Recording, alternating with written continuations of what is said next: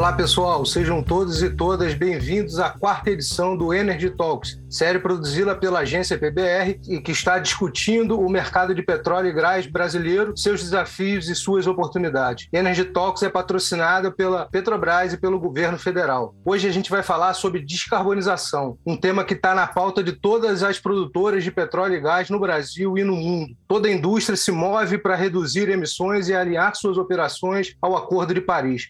Para esse bate-papo de hoje, a gente tem convidadas muito especiais. Fernanda Diniz, que é gerente de emissões e eficiência energética da Petrobras, Cláudia Brum, vice-presidente da Equinor no Brasil, e Lavínia Holanda, que é diretora da Scope Energia. A gente quer começar esse bate-papo agradecendo a gentileza de todas as nossas convidadas por estar aqui com a gente hoje. Como é que a gente vai dividir o nosso papo? Você que já acompanha os webinars que a EPBR produz, você sabe que a gente divide o nosso papo em dois. No primeiro bloco, cada uma das nossas convidadas vai ter até 10 minutos para apresentar a sua visão sobre o tema, para a gente poder alinhar as visões e depois a gente vai abrir para uma sessão de perguntas e respostas. Você que está assistindo a gente, que faz parte da comunidade da EPBR nas redes sociais, você pode deixar o seu comentário, a sua pergunta na rede social que você estiver assistindo a gente, que a gente vai tentar trazer para a nossa discussão, para a gente enriquecer aqui o nosso papo. Sem mais delongas, eu vou passar a palavra para a nossa primeira convidada, que vai abrir o nosso primeiro bloco, que é a Fernanda Diniz, da Petrobras. Fernanda, obrigado pela gentileza de estar aqui com a gente. Imagina, Felipe, eu que agradeço o convite da PBR. É uma honra estar aqui falando com vocês. É uma honra participar desse debate junto com a Cláudia, junto com a Lavínia, mulheres importantes da indústria, né? Então, eu vou fazer a minha, a minha breve apresentação, né, distribuído nesses cinco principais pontos Começando falando que a transição energética ele é um tema apaixonante e muito, muito desafiador e complexo. Fazer aqui uma breve reflexão com vocês, trazendo alguns números contextualizando esse desafio da transição energética. Começando com a população mundial, né? A gente tem aí uma estimativa de crescimento da população mundial em 2 bilhões de pessoas até em 30 anos. A gente tem a matriz energética mundial associado ao combustível fóssil em 80%. Esse percentual no Brasil ele é diferente, né? ele é menor. 770 milhões de pessoas não têm acesso à eletricidade hoje, isso equivale a aproximadamente 10% da população mundial. Cerca de 700 milhões de pessoas né, vivem na linha da pobreza né, atualmente, isso equivale a quase 9% da população mundial. E certamente né, a pandemia, certamente o conflito entre Ucrânia e Rússia agravaram esses números. Então, são números que reforçam o desafio que a gente tem pela frente. O que não quer dizer que a gente tem que se paralisar, ao contrário, isso quer dizer que a gente tem que colocar muita energia para buscar as melhores soluções. Então, desafios dessa magnitude demandam que a gente coloque muito esforço, muito diálogo, muita cooperação né, de todos os públicos de interesse, é governo, é empresa, é sociedade, buscando investimentos, né, investimentos em tecnologia, investimentos em, em infraestrutura, e só dessa forma a gente vai, de fato, conseguir alcançar uma transição planejada, uma transição pragmática, uma transição justa, né, que garanta aí o bem-estar da sociedade e que garanta também, né, que é um, um, elemento muito importante que reforçou muito em função né, da crise entre Rússia e Ucrânia, a questão da segurança energética. Passou a ser uma agenda também muito, muito importante. Em relação à importância do petróleo, né, hoje para a gente, todos os cenários, né, os cenários que a gente conhece hoje, demonstram que mesmo no longo prazo, o petróleo ele vai ter o seu papel. Quando a gente fala do cenário do desenvolvimento sustentável, que é um cenário de referência, a gente pode considerar que esse cenário indica uma demanda de até 47 milhões de barris lá em 2050. O que quer dizer que descarbonizar esse petróleo é uma questão de competitividade. Entrando um pouquinho agora no contexto da, da Petrobras. A Petrobras ela entende que o petróleo ele vai se manter importante e presente né, no longo prazo, mesmo em cenários de transição acelerada, porém aderente né, à ambição do Acordo de Paris. E devido à necessidade da transição acelerada, a gente vai ter que né, investir muito em infraestrutura, né, buscar essas lacunas tecnológicas e também buscar custos competitivos para fazer essa transição. E por isso que a Petrobras está muito comprometida né, com a descarbonização, e os números que eu vou apresentar brevemente reforçam essa trajetória que a gente vem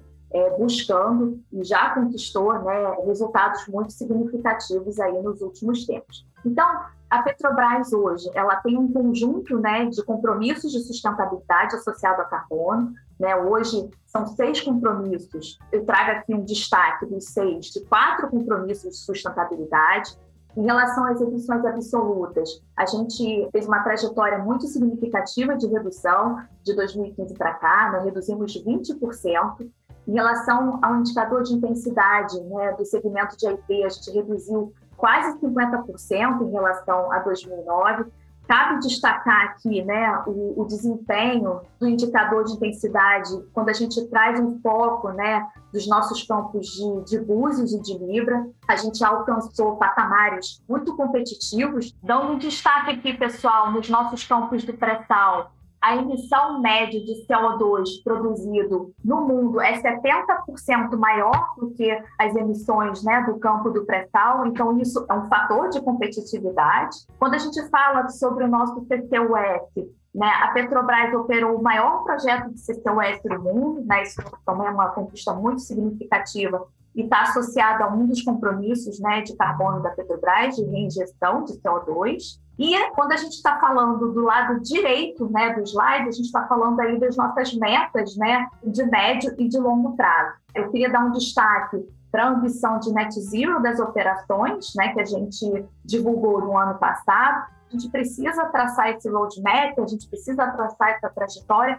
para continuar nessa continuidade da descarbonização. E para suportar essa trajetória, a gente lançou também, junto do nosso plano estratégico, o Programa Carbono Neutro. O Programa Carbono Neutro é um programa corporativo da Petrobras que visa traçar né, todo esse plano de ação, essa trajetória, trazer esse planejamento né, de, das melhores soluções de, de carbono o programa prevê sete frentes, né, cada um com as suas linhas de, de atuação. A frente de excelência operacional, né, com foco em melhorar a eficiência das operações, né, muito focado em ativos operando atualmente. A frente de disrupção, muito ligada a novos projetos, cadeia de suprimento, trabalhar no engajamento né, dos fornecedores. O programa ele conta com um fundo de descarbonização dedicado, que visa incentivar a incorporação né, de soluções de baixo carbono nos projetos e nos ativos. Vai ser por meio do, do programa que a gente vai trazer aí nos próximos tempos, né, esse foco, né, esse mapa das melhores alternativas aí para os próximos tempos. E por fim, eu queria convidar vocês aqui na minha última fala a conhecer o caderno de mudança do clima da Petrobras. Ele pode ser encontrado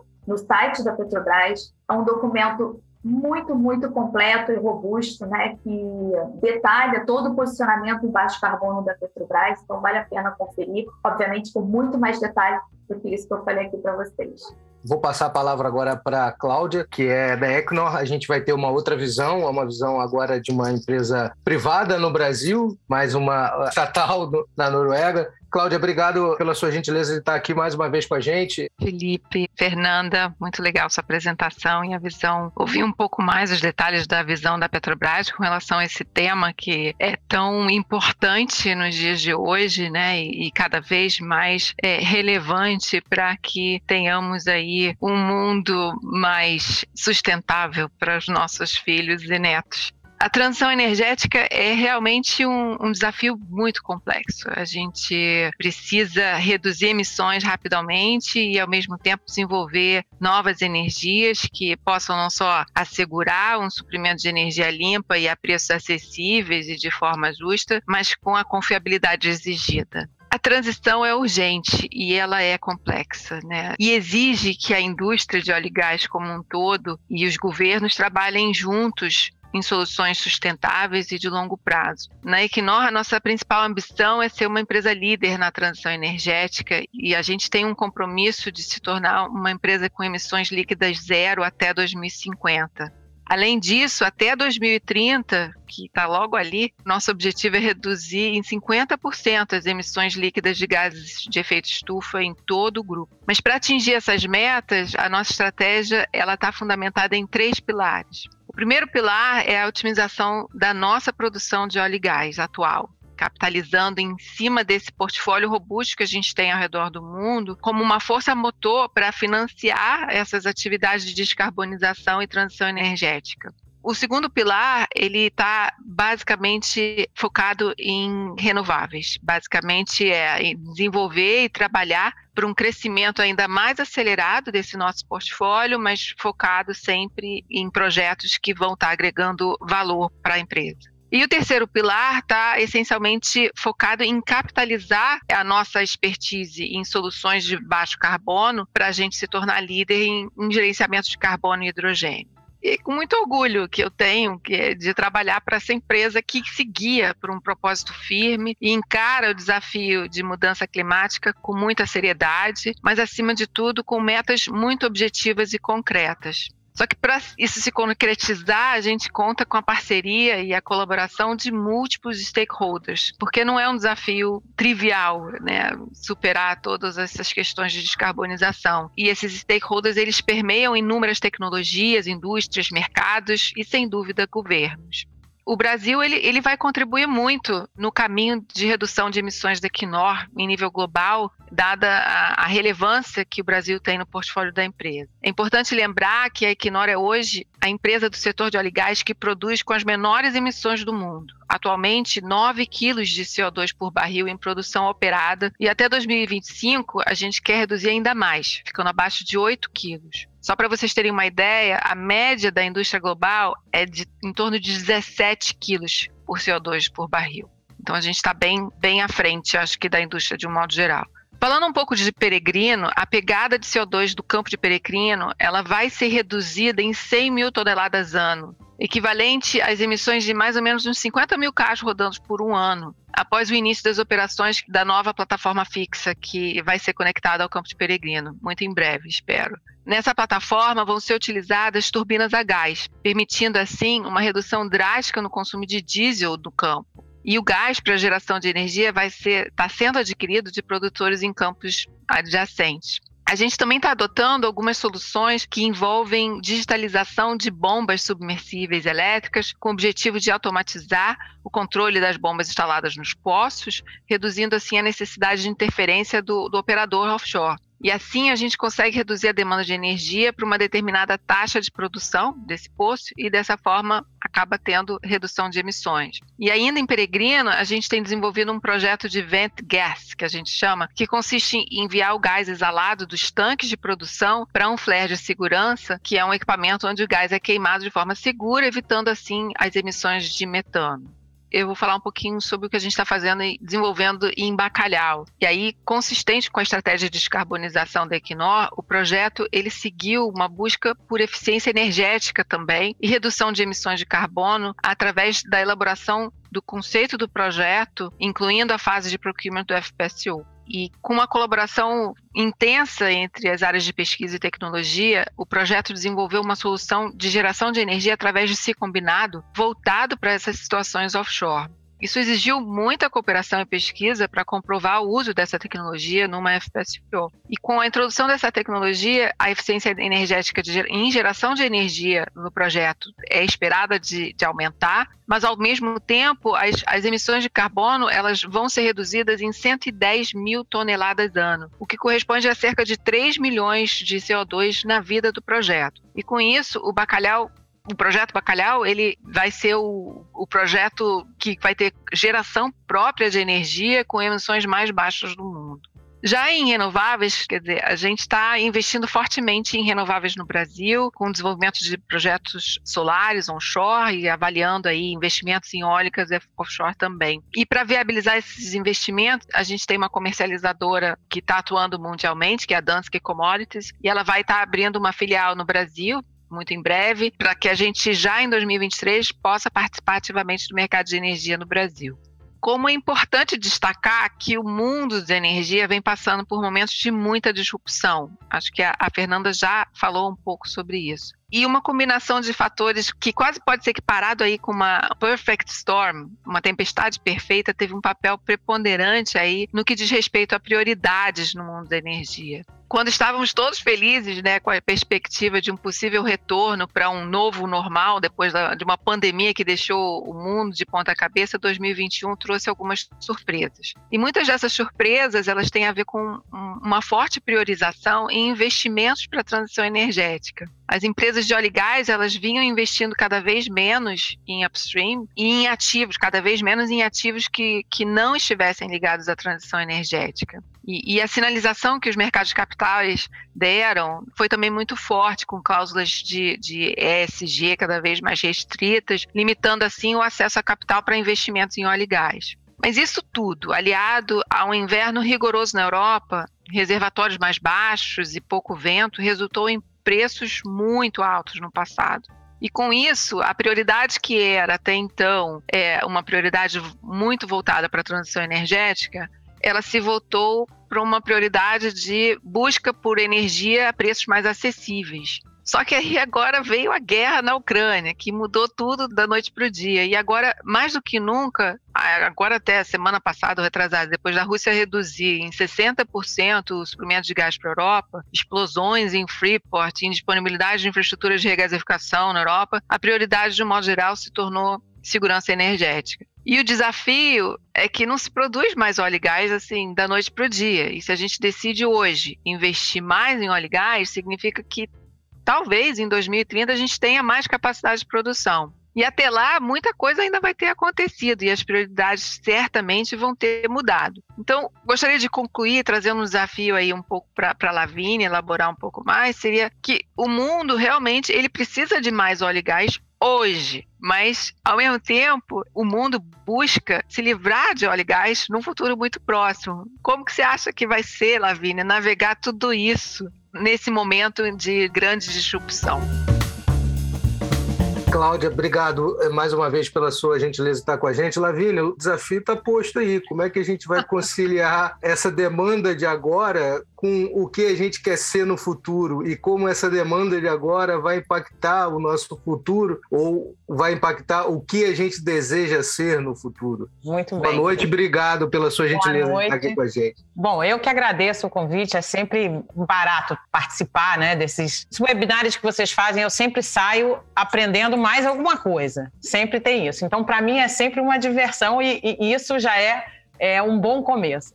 Mas vamos lá, eu acho que primeiro de falar depois da Fernanda e da Cláudia, sobra pouco para eu falar, tá? Porque elas falaram, deram uma visão super completa do desafio, que eu acho que o desafio do setor de óleo e gás é um desafio enorme, e acho que a Cláudia tem razão, quer dizer, é, muito embora a gente tenha, né, de um lado, as pessoas dizendo, olha, a gente não quer mais óleo e gás, a gente vai conviver com óleo e gás durante muito tempo, por diversas razões. Minha mensagem é simples, eu não trouxe PowerPoint, mas a minha mensagem, e eu vou falar de uma maneira um pouco mais longa, mas acho que a mensagem vai ser relativamente simples quando chegar no final. Vou pedir um pouquinho de paciência para vocês. Assim, a matriz energética brasileira, é, como a Fernanda já comentou, ela é de fato mais limpa e renovável do que a média no mundo, né?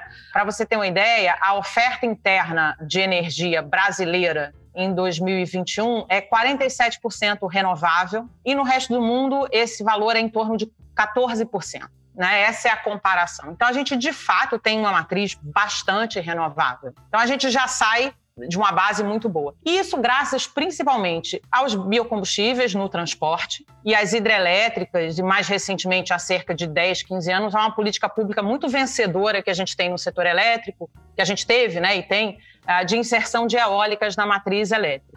Então, a gente, na saída, a gente já sai de uma matriz energética e uma matriz elétrica mais limpa do que o restante do mundo. E tem uma outra coisa, quer dizer, as emissões brasileiras de gases de efeito estufa, elas têm uma característica muito particular e diferente do resto do mundo também. Elas vêm principalmente de três fontes, nessa ordem, né? Uso da terra, agropecuária e energia. E só para dar uma ideia do, da dimensão do que a gente está falando, o uso da terra e florestas representa cerca de 46% das emissões brasileiras, são dados de 2020, agropecuária 27% e energia 18%. E dentro do setor de energia, né, a maior contribuição de emissões vem pela queima de combustíveis, mas principalmente nos transportes, seguido de atividade industrial, produção de combustível e geração de eletricidade, com 8,5% mais ou menos. Mas a grande maioria vem dos transportes. Isso já diferencia o Brasil, porque o perfil de emissões que a gente vê no resto do mundo, a maior parte das emissões vem do setor de energia. Isso não é verdade no Brasil. A principal emissão vem do agro, da agropecuária e do uso da terra. E, de novo, isso nos diferencia né, é, do resto do mundo, não só a matriz, quanto o perfil de emissões. Agora, a grande questão é: então o nosso trabalho está feito, certo?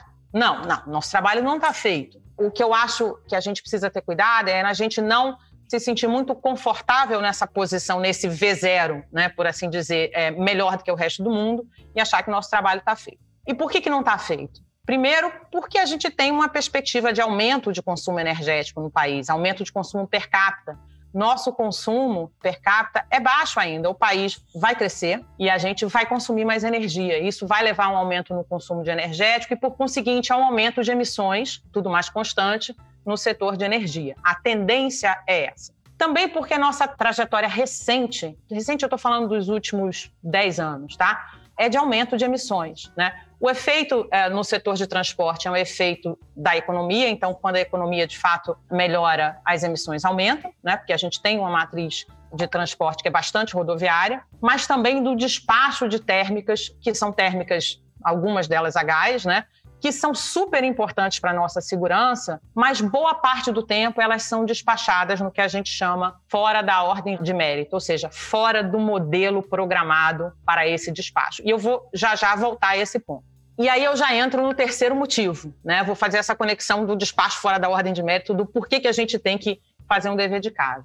Embora a gente tenha que, de fato, e eu concordo totalmente com o ponto da Fernanda e da Cláudia também, que assim, essa transição ela custa, né? Então a gente tem que pensar nos custos de fazer essa transição, de implementar essas novas tecnologias, de investir nessas novas tecnologias, de construir ou adaptar toda uma infraestrutura para receber essa tecnologia, né? Porque talvez não fique muito claro que além do investimento na tecnologia em si, tem toda uma infraestrutura e uma logística que envolve essa nova tecnologia que tem que ser adaptada também. E isso é dinheiro. A gente tem que pensar nesses custos e o que isso vai representar para a sociedade. Isso é muito importante. Agora tem um outro ponto. A gente precisa discutir também qual é o custo de não fazer ou de demorar a fazer a transição. Esse custo é mais difícil né, da gente mensurar, talvez, ou de, é, ele é menos evidente, mas eu acho que a gente já está sentindo esses custos, inclusive no próprio setor energético e no próprio setor elétrico brasileiro. Eu posso citar para vocês a crise hídrica, que a gente vivenciou no ano passado, e o próprio fato de nosso modelo de despacho do setor elétrico, que muito embora ele seja um modelo bastante bom e que já tenha sido muito adequado para a realidade passada do setor elétrico, ele atualmente não parece compatível com a realidade operativa do nosso sistema elétrico. Então a gente tem a gente percebe um efeito de mudanças climáticas na própria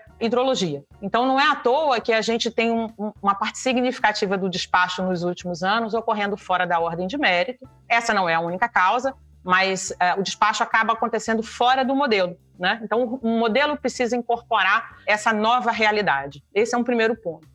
A gente pode citar também, assim, e aí uma coisa fora do setor energético, o setor de seguros. Assim, a gente vem vivenciando uma série de, de do ponto de vista global, uma série de eventos extremos, né, que tem afetado bastante o setor e o setor, ah, o segmento de seguros vem sentindo isso já há bastante tempo. Pelo menos nos últimos 10 anos, eles vêm observando que a quantidade de sinistro por eventos extremos tem acontecido com mais frequência. Então, assim, o primeiro ponto que eu queria trazer é: existe um custo de transição? Sim, a gente precisa levar em conta esse custo de transição, mas existe um custo de inércia também, que esse deve ser colocado na balança.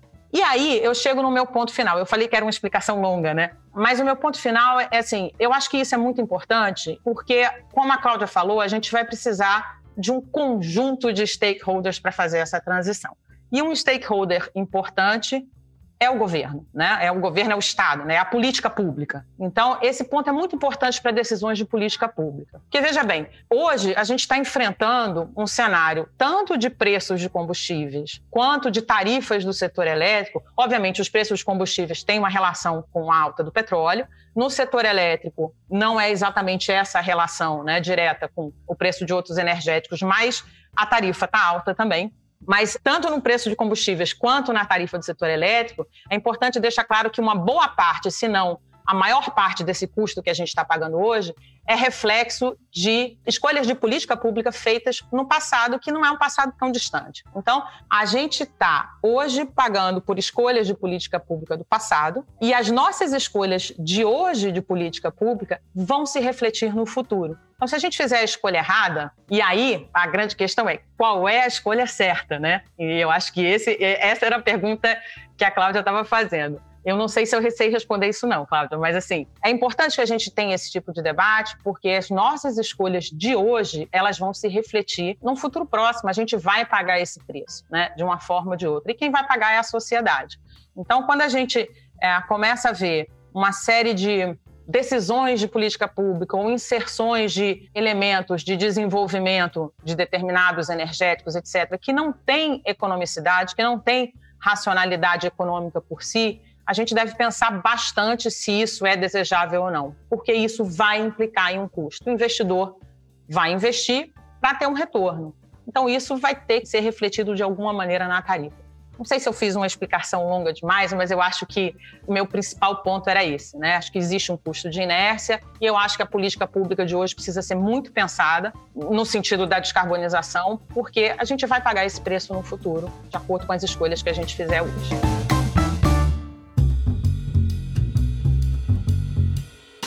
Obrigado, Lavínia. Vou continuar contigo para a gente é, abrir a nossa segunda parte do nosso webinar, para a parte de perguntas e respostas. Esse tema é, é sempre apaixonante, né? E, e, sobretudo quando a gente fala de futuro. Você colocou na sua, na sua fala a questão da, da, da matriz e da, da, demanda de descarbonização brasileira, e obviamente a gente parte de um V0 bem melhor que o resto do mundo, como todo mundo colocou aqui, mas por um outro lado, e aí eu não sei se você concorda comigo, onde a gente precisa atacar mais fortemente são os setores mais difíceis, né?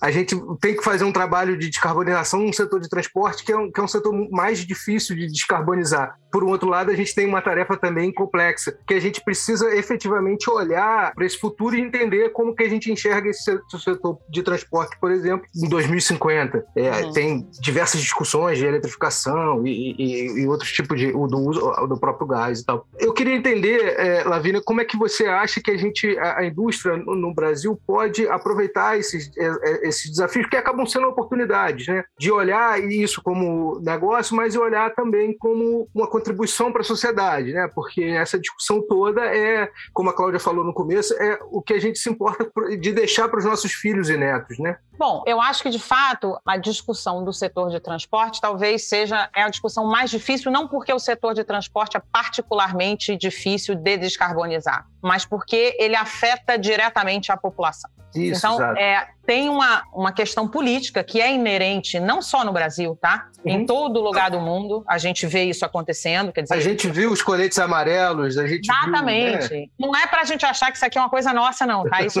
inteiro a gente está discutindo isso. É. Então, é exatamente por esse efeito direto na política, no consumidor, no bolso do consumidor. Acho que o Brasil, por outro lado, tem uma série de, de potenciais e de soluções possíveis para diferentes modais. Então, a gente tem, vamos lá, no modal rodoviário, que é o nosso principal modal de carga, por exemplo, a gente tem uma série de possíveis soluções que envolvem biocombustíveis, que envolve outras tecnologias, até a própria tecnologia, o modal rodoviário também pode utilizar gás. Então, tem uma série de, de soluções que a gente pode usar no modal rodoviário e que podem servir para descarbonizar. E aí eu já estou falando, já vou adiantando que eu, eu não vejo um cenário de eletrificação maciça no país. Eu realmente não vejo nos próximos 10 anos. Eu acho que isso vai demorar um pouco mais por diversos motivos. Primeiro, porque a gente tem outras opções, a gente tem os biocombustíveis também, mas também porque a gente tem uma infraestrutura a ser construída. Né? Ela vai ser construída, mas ela não vai ser construída. É, a gente precisa primeiro pagar a infraestrutura passada, para depois construir uma nova. Então, acho que vai demorar um pouco mais. Tem outras opções também de descarbonização em outros, outros modais de transporte, por exemplo, o transporte marítimo já vem discutindo uma série de alternativas. A Europa vem discutindo bastante hidrogênio, amônia, o próprio biocombustível como uma solução drop-in para o transporte marítimo. E eu acho que o Brasil tem um potencial de migrar uma parte do transporte de carga, inclusive para cabotagem, no possível cenário de descarbonização. Eu acho que o maior desafio do país vai ser aproveitar essas potencialidades onde elas existem de maneira racional e econômica. Quando a gente fala assim, ah, eu gostaria de ter gás no país inteiro, eu gostaria de ter biocombustível no país inteiro. Gente, o país, o Brasil é do tamanho da Europa quase.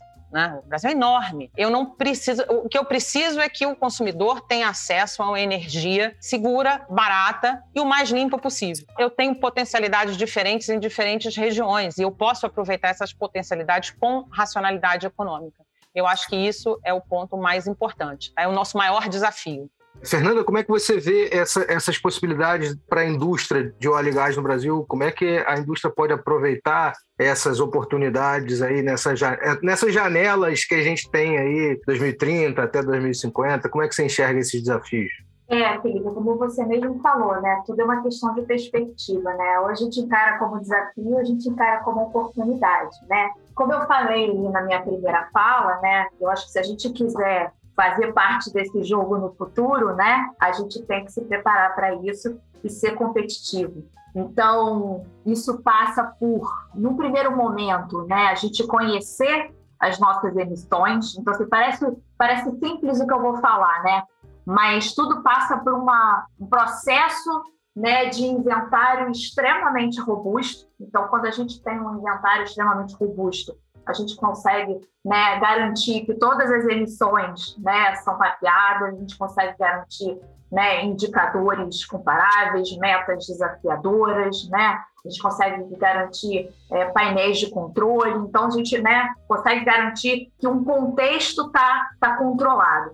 A partir daí, é onde a gente começa né, a atacar a descarbonização propriamente dita. Né? No caso da Petrobras, a gente, né, de uns anos para cá, a gente vem focando muito nas soluções de descarbonização que trazem como foco a melhoria de eficiência. Então, normalmente são oportunidades que trazem para a gente uma situação econômica muito favorável. Ao mesmo tempo, a gente reconhece que essas soluções não são suficientes para a gente fazer essa trajetória desejável. Então, para isso, a gente precisa avançar né, em oportunidades que trazem um potencial maior, oportunidades que requerem níveis de investimento maiores, né? E, e para isso, inovações também. E dessa forma, né, garantindo essa, essa descarbonização, né, de forma intrínseca e ao mesmo tempo também fazendo aí um complemento, né, com estratégias de crédito, né, de, de offset, né? Então acho que também é um outro ponto aí que provavelmente a gente vai explorar aí daqui a pouquinho, né? São oportunidades, né, que estão aí, né, na mesa, são oportunidades que, que eu acho que né, grande parte né, das empresas do setor estão estudando, né, por exemplo, né, é, tecnologia de CTOF, né, óleo offshore, né, são todas, né, é, diria, né, que são oportunidades mais complexas, né, e que demandam aí um, uma certa maturidade, mas, né, obviamente está aí no, no, super radar aí da Petrobras, né? Obrigado, Fernanda. Cláudia, a gente, Fernanda elencou algumas das possibilidades que você, inclusive, trouxe na sua apresentação no começo, a questão de óleo offshore, a questão de, de captura de carbono. A gente sabe que a Equinor está tá envolvida em diversos projetos no, em outros lugares do mundo. Agora, a gente tem uma, uma perspectiva, e isso está claro em todas as conversas que a gente faz, que a transição precisa ser financiada, né? Ela vai ser cara e vai ser muito cara. E que, basicamente, a produção de óleo e gás deve financiar esse investimento de, de médio e longo prazo. Eu queria entender na visão de vocês, Cláudia, como é que a gente no Brasil está posicionado para fazer esse movimento? A gente precisa de novos marcos legais que ajudem a financiar esse tipo de investimento? Qual a importância que vocês imaginam para o mercado de carbono financiar esse tipo de projeto, tanto no Brasil como no mundo? É, eu destacaria assim que, sem sombra de dúvida, o Brasil ele está muito bem posicionado em termos de vocação para vamos dizer assim, de créditos de carbono, né? E esse recente decreto que foi promulgado é um, sem dúvida é um, é um passo à frente, né? Ainda tem muito a ser regulamentado, muito a ser é, discutido, muitos detalhes a serem elaborados com relação a esse decreto, mas é, sem sombra de dúvidas esse aspecto que diz respeito aí a, a mercados de carbono é algo que a Equinor está olhando muito de perto e com algumas ambições muito fortes para o Brasil. Brasil, um foco muito maior no mercado voluntário. Mas para que isso se viabilize, existe uma preocupação muito grande com a legitimidade desses créditos. Eu acho que esse é um, é um ponto importante é, de destacar. Quer dizer, não adianta simplesmente se criar todo esse, esse arcabouço sem ter uma preocupação em ter uma legitimidade, porque facilmente você perde aí credibilidade nos mercados internacionais para que esses créditos realmente tenham o valor que eles merecem e que eles possam ser efetivamente usados como forma de financiar a preservação de, de ativos tão preciosos que o Brasil detém, né? Que são as nossas florestas, que são os, os nossos ativos verdes, vamos dizer assim. Eu destacaria muito esse, esse aspecto, né? De que a regulamentação é, reputacional, inclusive, né? Mas você acha que esse, esse mercado pode ajudar a financiar esses projetos no médio e longo prazo? Importante para de financiar projetos de preservação, né? Na, o que a gente chama de soluções baseadas na natureza. Eu acho que são formas, eu acho que eficazes e, e de menor custo, né? De um modo geral, do que você começar a pensar em air capture e aquelas coisas todas super é, high-tech, a gente tem uma forma, acho que rápida e, e mais barata de preservar o meio ambiente e, e, limitar emissões. Então, acho que isso seria certamente, em termos de prioridade, como a, a Lavínia estava falando, algo que deveria estar realmente como foco dos reguladores e, e governos olhando para frente. Lavínia, eu vou deixar para você a, a provocação. Como a Cláudia é, citou, o governo publicou recentemente um decreto desse mercado de carbono, do início, né, um, um, movimento inicial do mercado de carbono no Brasil. Queria entender na sua visão, o decreto por si só ele resolve ou precisa de uma lei? Vou começar um pouco antes. Tá? Essa questão do financiamento é muito interessante, porque a gente tem dois movimentos correndo em paralelo. Né? A gente tem um movimento claro do setor financeiro de ESG, onde os investidores estão cada vez mais querendo informações sobre o nível de emissões de escopo 1, 2 e 3 das empresas.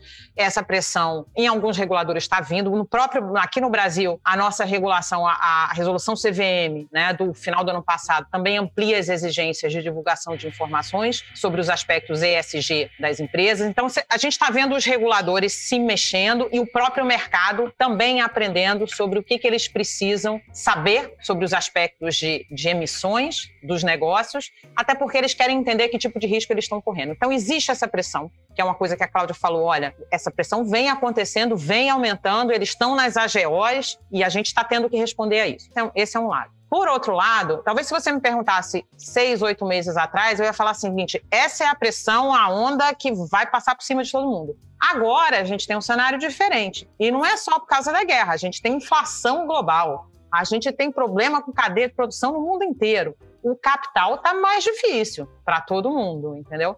Então, esse capital que está mais difícil para todo mundo vai naturalmente procurar projetos que têm melhor retorno imediato. E segurança energética entrou na discussão também, né? Que Exato. não estava antes. Né? Entrou né? na discussão também. Então você é. tem essas duas correntes, elas estão correndo em paralelo, e é preciso entender como é que essa dinâmica vai acontecer. Verdade seja dita, o mundo anda muito volátil. Então, seis meses atrás é uma coisa, agora é outra, daqui a seis meses a gente não sabe, e aí a gente vai navegando nessa volatilidade. Com relação ao mercado de carbono, eu acho que o mercado de carbono no mundo é o inexorável. Ele vai acontecer. Acho que no Brasil, não sei te responder qual é um instrumento adequado, se é uma lei, se é um decreto. Acho só que tem muita gente que já pensa mercado e já discute mercado de carbono no Brasil há muito tempo. Acho positivo que a gente esteja, que a discussão tenha ganhado corpo mas acho que existe um risco. A gente pode fazer um bom desenho de mercado de carbono ou um mau desenho de mercado de carbono. Tudo pode acontecer. E aí a gente tem que levar em conta uma série de coisas. Eu acho que a gente tem que entender assim, que áreas são essas que a gente vai preservar ou que a gente vai recuperar? São áreas que já foram desmatadas. A gente vai usar né, os créditos de carbono para justificar a nossa não descarbonização dos nossos processos, porque o mercado de carbono, o crédito de carbono, precisa ser uma coisa residual. Você faz um esforço de descarbonização no seu processo, o que você não consegue descarbonizar, você compensa. Então, eu acho que o cuidado nesse desenho é essencial. Agora que as discussões começaram a acontecer, é preciso acompanhar de perto e entender que rumo esse negócio vai tomar. A gente tem, como a Cláudia falou, um enorme potencial, mas esse desenho precisa ser bem feito. Legal. Vou colocar a Fernanda nessa discussão. Fernanda, como é que você vê, como é que a Petrobras está olhando esse mercado do carbono que está nascendo no Brasil? Como é que vocês enxergam esse movimento e a importância disso para as operações de, vocês? Assim, eu acredito que é, todos os países né, que passaram por esse movimento, esse amadurecimento, passam por uma na implantação de, de, de um instrumento regulatório. E eu acho que é um movimento natural. E eu, de fato, acredito que é uma forma, assim, de, de contribuir, de amadurecer e de trazer clareza, né, de como que isso pode, como é que isso pode acontecer. No caso da Petrobras, né, esse movimento ele já vem acontecendo independente, né, de, né, uma questão, como eu já frisei, uma questão de competitividade mesmo, né. Obviamente tem também, né, uma, uma demanda grande, né, de de stakeholders aí, especialmente né, investidores, né, sociedade. Então, é um movimento que a gente já, já vem buscando, mas a gente acredita que estabelecer as regras do jogo, né, trazer essa clareza de, de definição como que isso pode acontecer, né, alocar os recursos né, da forma mais otimizada possível, né? Eu acho que sim é uma forma de, de acelerar, né, e fazer com que essa trajetória seja feita da forma mais justa possível e que de fato a sociedade não seja prejudicada no final das contas. Então, assim, a gente aposta, sim, no, mercado, mas um mercado que traduza também, né, nosso contexto, né, o nosso contexto de país. A gente acha que, né, não é um exercício de replicação, né, de um modelo que aconteceu em um outro país. A China tem um contexto, Estados Unidos tem um, a Europa tem outro. Então, assim, a gente vê, né, como a Latínia falou muito bem, né, o setor de energia né, do Brasil ele tem um contexto completamente diferente de outros lugares, então talvez as oportunidades maiores não sejam na, na energia, sim né, no, no uso da, da terra. Então, enfim, então acho que tudo, todos esses elementos têm que ser levados em conta na hora de, de definir aí o melhor instrumento para que negócios né, não sejam né, inviabilizados, negócios importantes, inclusive para o desenvolvimento econômico do, do país. É benéfico, sim, acho, mas tudo com muita né, é, cautela.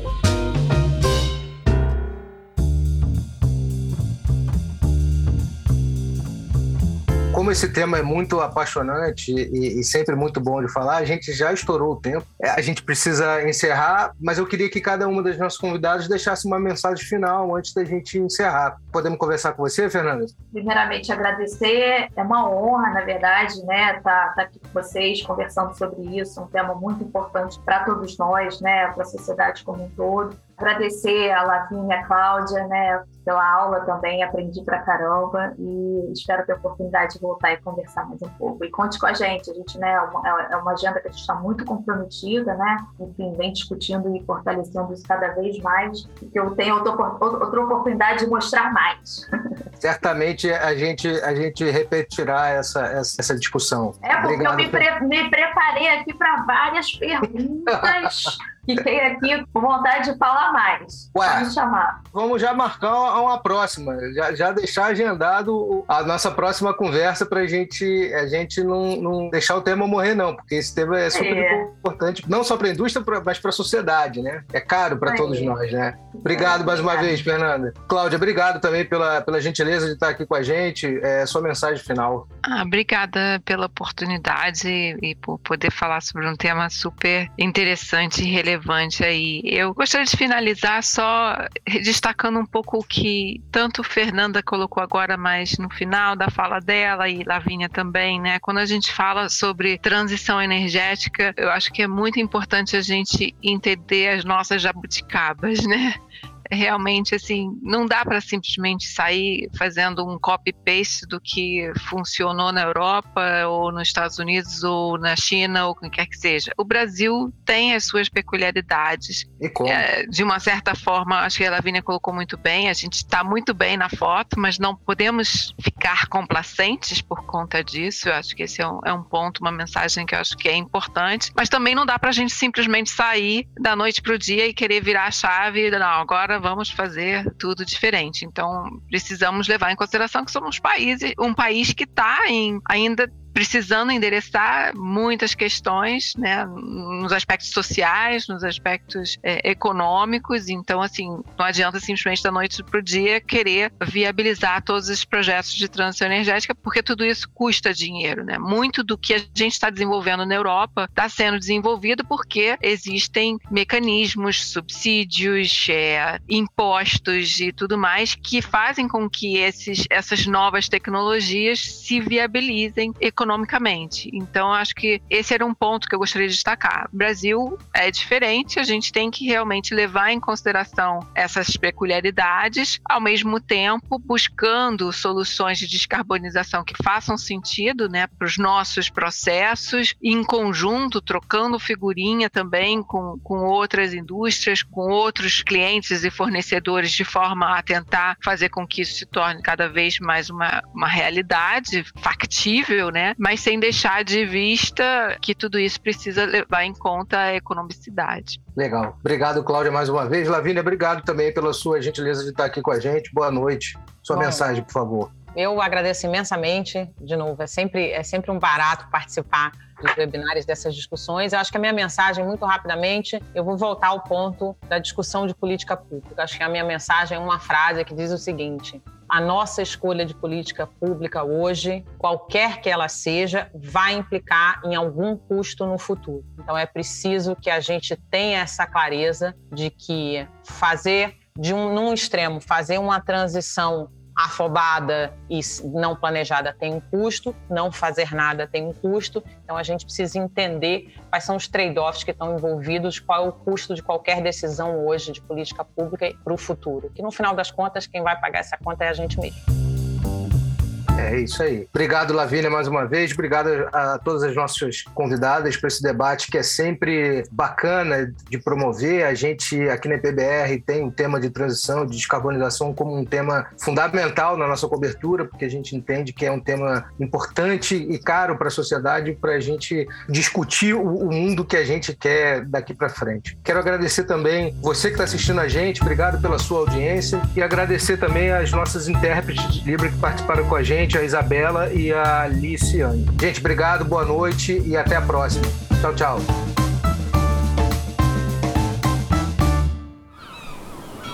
Este podcast foi editado pela Maremoto.